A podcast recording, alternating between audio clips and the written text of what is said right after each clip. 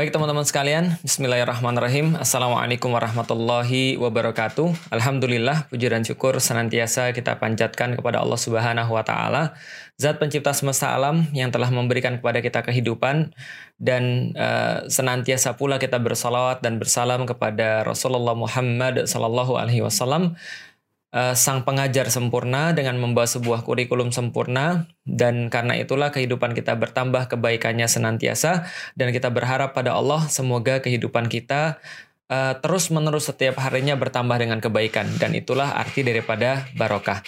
Teman-teman sekalian yang dirahmati Allah, mohon maaf banget tadi saya sempat live tapi karena terputus, jadi kita harus melanjutkan live-nya karena ada permasalahan teknis.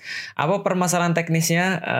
Lupa masukin memory card dan juga lupa untuk ganti baterai. Jadi kombinasi sempurna untuk sebuah editing video yang akhirnya merusak segala-galanya, Masya Allah. Jadi mohon maaf banget, saya harus ulangi dari awal teman-teman sekalian penjelasan saya. Mudah-mudahan teman-teman gak merasa bosan dengan penjelasan yang tadi barusan kita sampaikan kalau saya seandainya ulang 2 kali. Ya bersabar saja, nanti mudah-mudahan ada kebaikannya. Kadang-kadang sesuatu itu kita nggak suka, tapi Allah menjadikan itu sebagai sebuah pengajaran bagi kita. Untuk besok-besok kalau seandainya mau klik record itu harus pastikan memory cardnya itu ada. Dan juga sebenarnya kenapa manufacturernya itu tidak membuat kalau seandainya kalau nggak ada memory card nggak bisa direcord gitu kan ya. Ya nggak tahu lah, yang jelas Bismillah, kita coba untuk menjelaskan lagi teman-teman sekalian. Jadi pada pembahasan yang kemarin, pada bedah buku BTI yang ke-17, itu kita sudah membahas sedikit tentang dari mana asal manusia, dan kita sudah sampai pada kesimpulan di mana para biologis itu juga bingung tentang asal manusia dari mana. Ketika mereka membahas tentang sperma, mereka membahas tentang ovum, mereka senantiasa dihantui oleh ketidakmampuan mereka untuk menjelaskan kenapa sperma bisa ketemu dengan ovum, kenapa ketika sudah menjadi zigot, lalu kemudian menjadi morula, blastula, lalu mereka bisa membelah diri banyak, dan mendadak sel-sel itu bisa mengetahui tugas dan fungsinya masing-masing dan berubah menjadi seperti yang diinginkan. Ini pelajaran biologi. Tapi kalau kita lihat lebih jauh lagi, kalau kita breakdown, ya ini baru pembahasan tentang manusia. Kita belum membahas tentang kehidupan, dan kita belum membahas tentang yang namanya alam semesta. Dan kalau kita membahas tentang kehidupan misalnya, ini adalah sesuatu yang juga bersifat unik. Kenapa? Karena kehidupan ini senantiasa bermula daripada satu organisme dan berakhir pada satu organisme yang sama. Tapi dia tidak bisa untuk dicoba, untuk diulangi, atau dipindahkan, atau dibuat yang semacamnya. Ini adalah uniknya kehidupan. Misal, kalau kita membahas lagi tentang masalah organisme. Kita sebagai manusia, itu adalah organisme. Organisme itu terdiri daripada yang namanya sistem organ. Sistem organ itu terbentuk daripada organ-organ. Contoh misalnya, mata, lalu kemudian saraf, lalu kemudian otak, lalu apalagi misalnya otot, dan seterusnya. Itu membentuk namanya sistem organ penglihatan. Lalu hidung, paru-paru, tenggorokan ya benar, tenggorokan, lalu darah dan segala macamnya itu membentuk satu sistem organ namanya sistem organ respirasi. Nah, organ-organ ini sendiri disusun oleh yang namanya jaringan. Jaringan ini sendiri disusun daripada yang namanya sel. Jadi kalau kita ulangi, organisme itu daripada sistem organ itu daripada organ, organ itu disusun dari jaringan, jaringan itu disusun daripada sel. Dan sel ini ada banyak sekali di dalamnya. Ada inti sel, ada dinding sel, ada kromosom, ada ribosom dan segala macam. Sorry, inti sel di dalamnya ada yang namanya kromosom. Jadi inti sel itu ada lagi di dalamnya, namanya kromosom. Kromosom kita sudah tahu kalau kita pecah-pecah dari asam amino. Asam amino yang kalau kita belajar dulu di sekolah adalah ATGC kalau masih ingat. Adenin, timin, guanin, sitosin. Maka ketika itu semuanya bareng-bareng, mereka membentuk sebuah double helix namanya DNA. Jadi double helix ini dia memiliki informasi-informasi apapun, program-program apapun yang untuk untuk mengatur manusia. Nah, program-program ini kalau saya nggak salah baca, itu ada sekitar, kalau diterjemahkan dalam buku, jadi kalau informasi di DNA ini dituliskan pada buku, ini memerlukan sekitar 1 juta atau 1 miliar halaman buku untuk menuliskan informasi yang di-packing dalam double helix yang sangat kecil itu. Jadi itu Masya Allah. Nah, kalau kita bicara tentang kehidupan, kita tahu sistem seperti apa yang menyusun kehidupan. Kita tahu manusia itu organisme hidup, dan kita tahu dia disusun daripada sistem organ apa, jaringan apa, sel-sel apa, asam amino apa, protein apa, dan atomnya apa. Kita tahu. Tapi masalahnya adalah kalau kita menyediakan bahan yang sama pun kita tetap nggak akan bisa mereproduksi kehidupan itu. Dan ini adalah sesuatu yang dicoba dari dulu. Jangankan manusia, lalat aja nggak bisa direproduksi. Jangankan lalat, mungkin amuba aja susah banget untuk direproduksi. Kenapa? Karena ada beda bahan-bahan mati yang jadi satu dengan menghidupkan bahan-bahan mati itu. Nah, karena itu disitulah beririsan antara biologi dan fisika. Nah, ketika kita bahas tentang fisika, maka fisika tidak hanya bahas dari mana asal manusia atau dari mana asal kehidupan sebagaimana yang dibahas oleh biologi, tapi fisika lebih jauh lagi membahas tentang bagaimana asal daripada alam semesta. Kalau biologi membahas mentoknya daripada asal organisme dari mana, asal kehidupan dari mana. Orang-orang biologi misalnya membahas seperti yang kita dulu pernah kenal di SMP. Orang-orang biologi membahas tentang asal mula kehidupan. Ada dua teori, ada teori abiogenesis, ada teori biogenesis. Dalam teori abiogenesis, maka orang-orang biologi berkata segala sesuatu itu berasal daripada yang tidak hidup.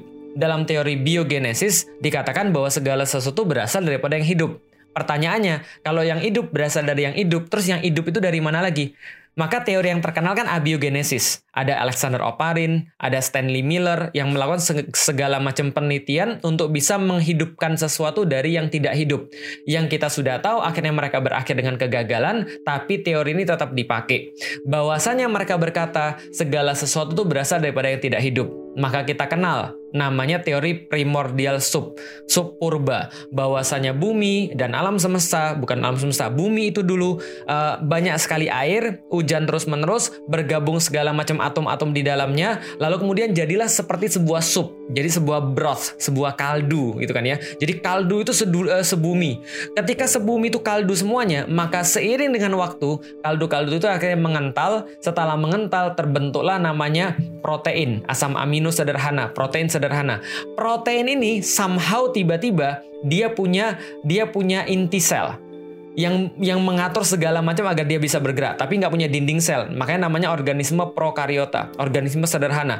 Lalu dari organisme prokariota dia menjadi organisme eukariota yang sudah punya dinding sel. Lalu kemudian ketika dia punya dinding sel itu, maka dia menyerap yang lain, sel-sel yang lain dia serap, akhirnya jadilah sebuah sel sempurna. Dia menyerap bahan-bahan yang lain, jadi sel sempurna, nambahin sel-sel yang lain, jadi jaringan, jaringan jadi organ, organ jadi sistem organ, sistem organ jadi organisme manusia. Manusia waktu itu jadi ikan. Nah, setelah jadi ikan, ikan ini berenang terus di dalam subpurba itu, di dalam lautan. Banyak sekali kemudian organisme-organisme di lautan sebagai asal daripada seluruh makhluk hidup.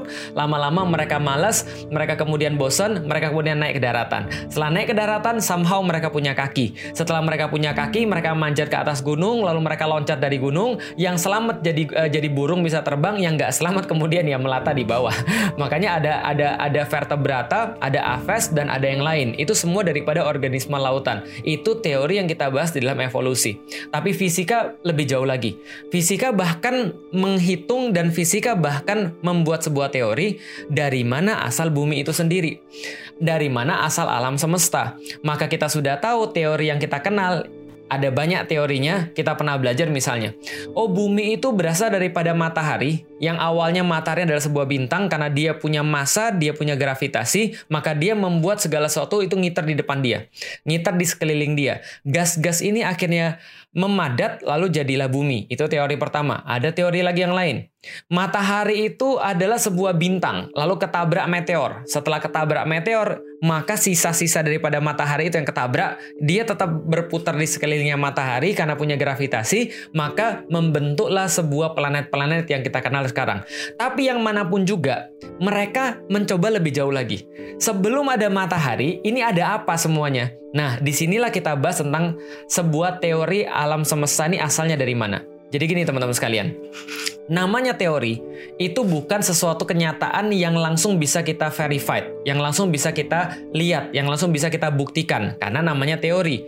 Kan kita kan nggak bisa ngelihat ke belakang, maka kita cuma bisa berteori kira-kira yang ke belakang tuh begini, karena ini adalah faktanya, karena ini adalah datanya. Itu namanya teori. Nah, ada teori tentang bagaimana alam semesta ini tercipta. Bagaimana teorinya? Jadi gini ceritanya. Realitasnya, kenyataannya, kecuali kalau Anda menganut teori konspirasi gitu kan ya. Kalau misalnya Anda mengatakan, oh enggak, ini saya nggak percaya dengan kata-kata NASA, saya nggak percaya dengan kata-kata ilmuwan-ilmuwan barat, ya itu terserah Anda. Nanti kapan-kapan kita bahas secara khusus. Tapi ini realitanya. Realitanya, para astronom itu mengamati alam semesta, mengamati benda-benda langit. Dan bedanya antara astronomi dengan astrologi adalah kalau astrologi itu membahas tentang prediksi, ramalan yang nggak berdasarkan argumen. Kalau astronomi membahasnya tentang ilmu-ilmu perbintangan. Jadi, ketika mereka mengamati tentang benda-benda langit, maka para ilmuwan ini mendapatkan ternyata benda-benda langit itu saling menjauh satu sama lain. Bintang-bintang itu secara konstan saling menjauh satu sama lain. Mereka memuai seperti memuai, menjauh satu sama lain. Maka ada bintang yang warna biru, ada bintang yang warna merah tergantung pergerakannya. Maka tapi bintang yang kelap-kelip itu menandakan bahwa mereka tuh bergerak tertentu dengan konsisten menjauh satu sama lain. Jadi seolah-olah mereka katakan seperti kalau kita punya balon dan balon yang masih kempis itu lalu kita titik-titikin, dikasih titik-titik di sekeliling balon itu lalu kita tiup. Ketika kita tiup, seiring dengan gedenya balon itu, maka titik-titik itu menjadi berjauhan satu sama lain. Itu kata mereka. Maka sebagaimana balon itu memuai, maka alam semesta ini juga memuai. Dia memuai, dia membesar, dan titik-titik di antara alam semesta yang 3 dimensi ini memuai satu sama lain. Itu kata mereka. Kenyataannya begitu ketika mereka sudah mengamati alam semesta dengan teleskop-teleskop mereka. Alam semesta ini memuai seperti balon yang ditiup. Maka mereka berteori, kalau seandainya alam semesta ini memuai, dispersi, kalau dalam teorinya adalah teori termodinamika, mencari entropi yang baru, keadaan yang lebih stabil dengan cara memuai, dengan cara menjadi disorder, menjadi ketidakteraturan, walaupun sebenarnya juga keteraturan. Tapi ini memuai menjadi lebih besar daripada satu titik menjadi lebih besar. Mereka bilang gini, coba ya, kalau seiring dengan waktu, kalau seiring dengan berjalannya waktu, alam semesta ini memuai. Coba kita playback. Coba ya bayangin ya, jadi kalau Anda nyaksiin film, seiring dengan kemudian berjalannya waktu play, ini kemudian memuai, tambah besar, tambah besar, tambah besar gitu kan ya. Maka kalau kita playback, kalau kita mundurin ke belakang, rewind, maka harusnya alam semesta ini mengecil, mengecil, mengecil, mengecil, mengecil, mengecil, gitu kata mereka. Teorinya masuk. Kalau realitasnya berjalannya dengan waktu alam semesta memuai, maka kalau kita balik lagi ke belakang, maka alam semesta akan menyusut. Sampai terus menyusut, sampai terus menyusut, sampai terus menyusut, maka mereka katakan, in the beginning of time, ketika di awal daripada waktu, taruhlah waktu itu 0 misalnya, maka alam semesta ini harusnya menyusut sampai pada satu titik di mana titik itu tidak ada tapi ada. Bingung kan? Inilah namanya adalah Big Bang. Ini teorinya. Jadi Big Bang. Big Bang itu seperti apa? Dari satu titik kecil meledak jadi satu titik besar, memuai terus sampai dengan sekarang. Karena kalau sana realitasnya sekarang memuai, maka kalau kita rewind jadinya dia adalah satu titik tunggal. Nah, satu titik tunggal ini yang melangkai hukum fisika. Kenapa melangkai hukum fisika? Dalam hukum fisika kita belajar volume ada, massa ada. Segala sesuatu yang ada eksistensinya itu pasti memiliki volume, pasti memiliki massa. Karena kalau seandainya satu hal itu ada atau eksis, maka harus ada massa, harus ada volume. Contoh, dulu mereka melihat udara ini ada nggak sih? Kalau misalnya mereka katakan ada, berarti mereka harus tahu udara ini menempati ruang. ada volumenya. Dan selain ada volumenya, dia harus ada massanya. Maka mereka melihat berapa massanya udara. Oh, gampangnya untuk membuktikan udara itu punya massa, balon yang kempis dengan balon yang punya udara itu ditimbang. Ternyata lebih berat balon yang punya udara. Kenapa bisa begitu? Karena udara memiliki massa. Karena udara itu eksis. Sesuatu yang eksis menempati ruang dan punya massa. Tapi kalau kita berbicara tentang titik tadi, titik Big Bang tadi, coba bayangin alam semesta di playback sampai jadi kecil sampai satu titik. Kalau misalnya itu adalah integral gitu kan ya, integral jadi hampir 0, mendekati 0. Artinya titik Big Bang ini diawali dengan satu titik yang masanya tidak terhingga. Karena sekarang nggak ada orang yang bisa ngukur beratnya alam semesta tuh kayak apa. Masanya tidak terhingga karena menjadikan seluruh yang kayak sekarang ini, tapi volumenya mendekati 0 atau bahkan 0. Bagaimana menceritakan dalam hukum fisika, segala sesuatu itu ada nggak yang massanya tidak terhingga, ekivalen, tapi volumenya 0? Nggak mungkin, nggak bisa. Tapi itu yang mereka katakan. Kalau nggak, kita nggak bisa menjelaskan. Dan ketika volumenya itu 0, mendekati 0 bahkan sampai 0, dianggap 0, lalu masanya tidak berhingga, disitulah awal daripada waktu. Karena dari situ pun waktu belum ada. Apa yang mereka katakan dari situ? Saking mumetnya ilmuwan-ilmuwan fisika, mereka mengatakan kayaknya ada sesuatu di luar ruang dan waktu, eksistensi yang lain, eksistensi yang lebih daripada manusia yang menciptakan semua ini. Yang menciptakan dengan sebuah kedetailan yang sangat luar biasa. Maka seorang ilmuwan matematik Paul Davis misalnya mengatakan bahwa ketika meledak dari titik tunggal itu ya, yang tadi yang saya katakan masanya tidak terhingga, tapi volumenya 0 itu kan ya, atau dianggap 0, meledak, buar, meledak. Itu jadilah kayak gini sekarang. Dan dia bilang, tahu nggak, dalam teori yang kita bahas tentang astronomi dan segala macamnya dengan perhitungan matematik yang sangat jelas sekali, kalau seandainya laju kecepatan itu berkurang atau bertambah 1/10⁻¹⁰ saja, maka tidak terjadi apapun yang kita lihat sekarang. Alias segala sesuatu yang sekarang tidak akan pernah terjadi. Kalau seandainya berkurang kecepatannya 1/10⁻¹⁰ atau bertambah kecepatannya 1/10⁻¹⁰. Artinya apa? Semua yang terjadi yang kita lihat sekarang ini adalah bentuk kesempurnaan yang lebih daripada manusia. Sebuah bentuk kesempurnaan yang tidak bisa dibayangkan bahkan oleh manusia terjenius sekalipun. Artinya kita cuma bisa menghitung, kita cuma bisa mengira-ngira, tapi probabilitas bahwa segala sesuatu ini tercipta secara kebetulan ini hampir nggak mungkin, atau bisa dikatakan lebih daripada nggak mungkin. Ini yang kemudian saya pelajari. Ketika saya pelajari fisika, saya pelajari biologi, saya dapat, oh ternyata manusia itu begitu rumitnya. Ternyata kehidupan itu begitu rumitnya. Ternyata alam semesta itu begitu keren dan begitu detailnya. Dari situlah kemudian saya dapat lagi satu insight yang lain. Jangan-jangan Tuhan ini memang ada. Menguatkan apa yang sudah saya dapatkan ketika saya belajar biologi. Jejak Tuhan di biologi, jejak Tuhan di fisika, jejak Tuhan dalam alam semesta, jejak Tuhan dalam kehidupan, jejak Tuhan dalam dirimu sendiri. Maka itu kemudian yang saya lihat.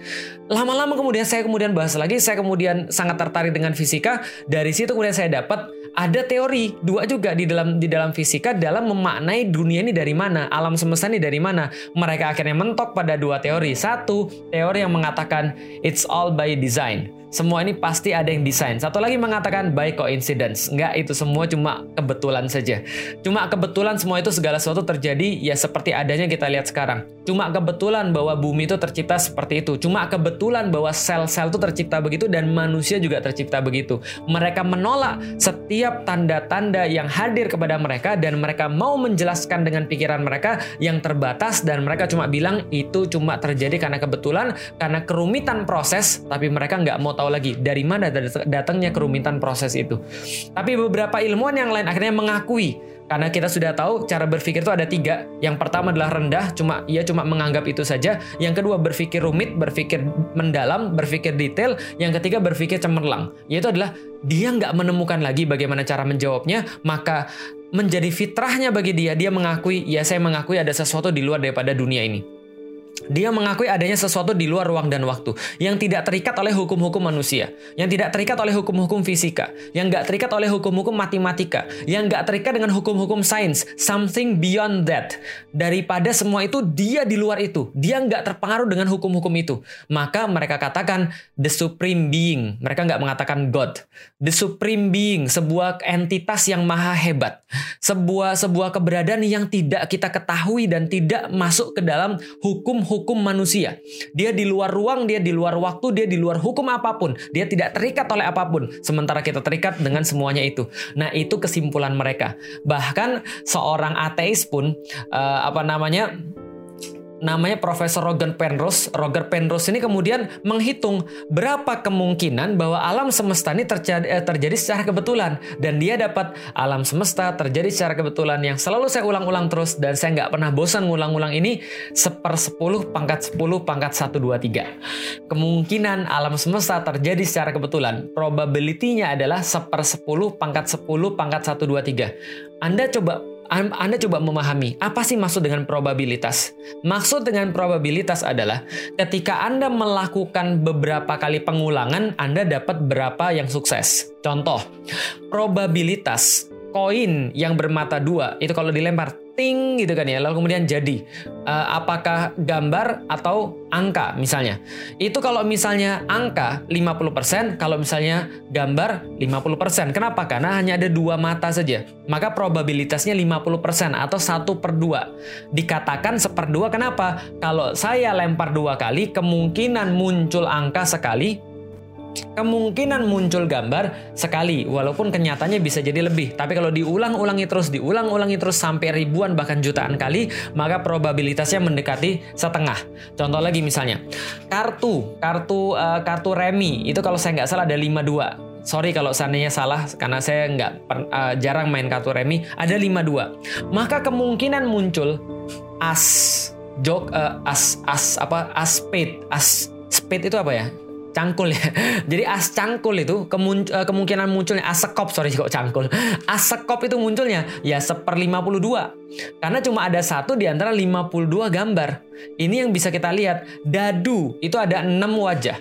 Maka probabilitas munculnya angka 5 misalnya atau angka 4 misalnya dalam dadu itu 1/6 gitu loh maksudnya. Artinya semakin besar yang di bawah, semakin kecil probabilitasnya.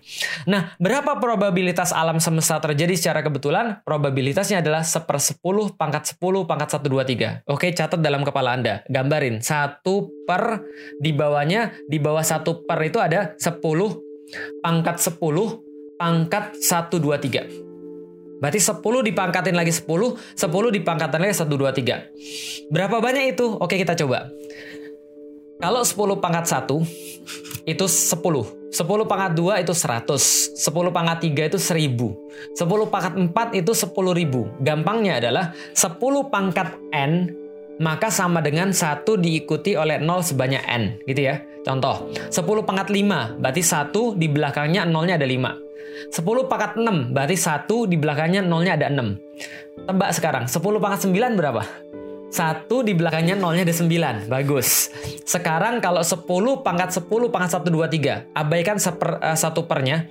Kita bahas aja tentang 10 × 10 × 1, 2, 3. Masih bingung? Oke, kita selesaikan dulu 10 × 1, 2, 3. Gampang sekarang.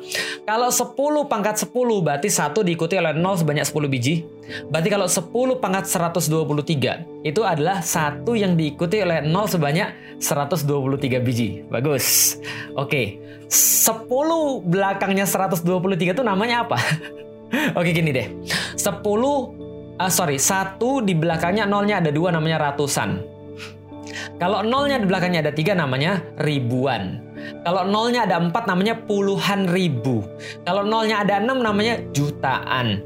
Kalau 0-nya ada 9 namanya miliaran. Berarti kalau 10 × 9 artinya 1 yang di belakangnya ada 9 biji 0 atau 1 miliar. Berarti kalau 10 di belakangnya ada 123 namanya apa? Hitung sendiri. Berarti kalau 10 × 10 × 123 ini sangat banyak sekali. Berarti 1/10 × 10 × 123 bisa dikatakan integral hampir ke 0.